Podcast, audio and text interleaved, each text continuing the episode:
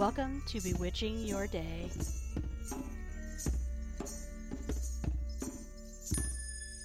Hey, Merry Meet Guys, and welcome to episode 7 of Bewitching Your Day.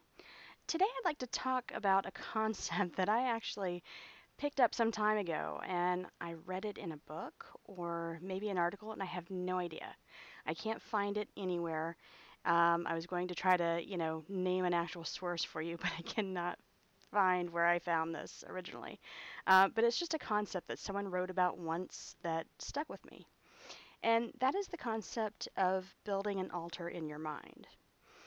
Now, the original author's point was that as pagans, a lot of us get really kind of attached to the tools that we use when we practice. Um, you know, and that that makes sense. You know, our wand represents air and candle fire and et cetera, et cetera, and that all makes sense. And it's kind of a way for us to focus our will, at, eh, well, focus our attention and kind of see um, the elements at, at, play.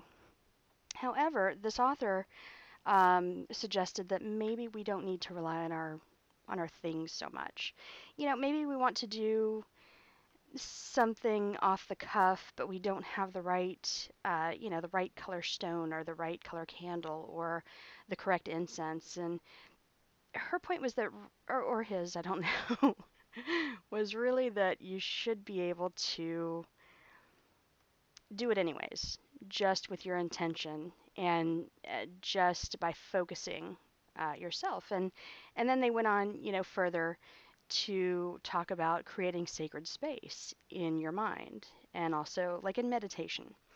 And the idea is that when you meditate, you have this sacred place that you go to, uh, that you build, that is suited to you, that represents your inner spiritual self.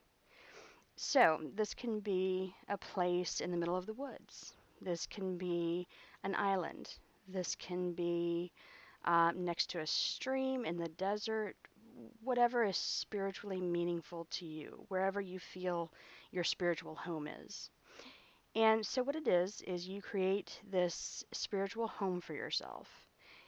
And it's where your magic happens. Um, so, you visit it in meditation. And I just really always liked that concept. And I actually did play with that for quite a while, and I say play with that, but I actually had this beautiful space that I had built for myself, and it was so meaningful and so spiritual to me. And then I stopped meditating, and life got in the way as it does.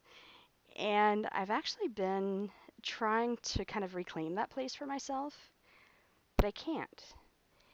And I think part of the reason why is because I spent so much time away, and, you know, I've changed. We all change. And I need to come up with a new space. And I've been kind of fighting to try to get that same space back. And when I say that same space, I had built this area in my mind with a cottage, and it was next to a stream. And the way that it flows, I can imagine the setup, but I can't visualize myself there. I can't go there and immerse myself in that area. So I'm kind of trying to decide what to do with that. And I'm trying to uh, meditate every day again, which is kind of tough. Again, life gets in the way. Um, but you know, if you have this space, this is where you go to talk to your spirit guides. This is where you go to, you know, work with maybe more archetypal energies than, you know, what you deal with just day to day walking around. Um, you know, it can be where you keep spiritual treasures. Say, for example, you have visualized uh, something that you want to bring into being, but you can't bring it into being on the physical plane. Maybe it's something that you could bring into being in your spiritual center and house it there. Um, so, anyways, it's just kind of an interesting concept and something to play with today.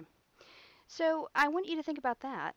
I want you to think about if you had this inner landscape, this inner um, spiritual home, what would it look like? Where would it be?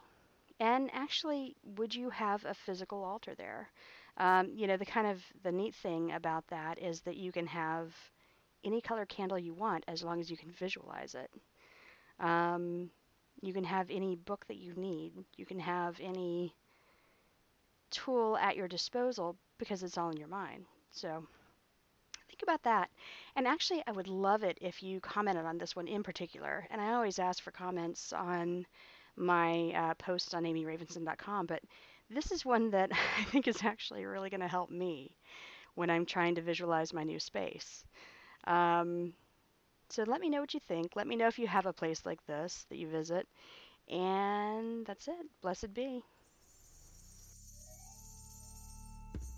Check out my blog at amyravenson.com. You can also find me on Twitter under Amy Ravenson. You can find me on Facebook under amy.ravenson or email me directly at amyravenson at gmail.com. Blessed be.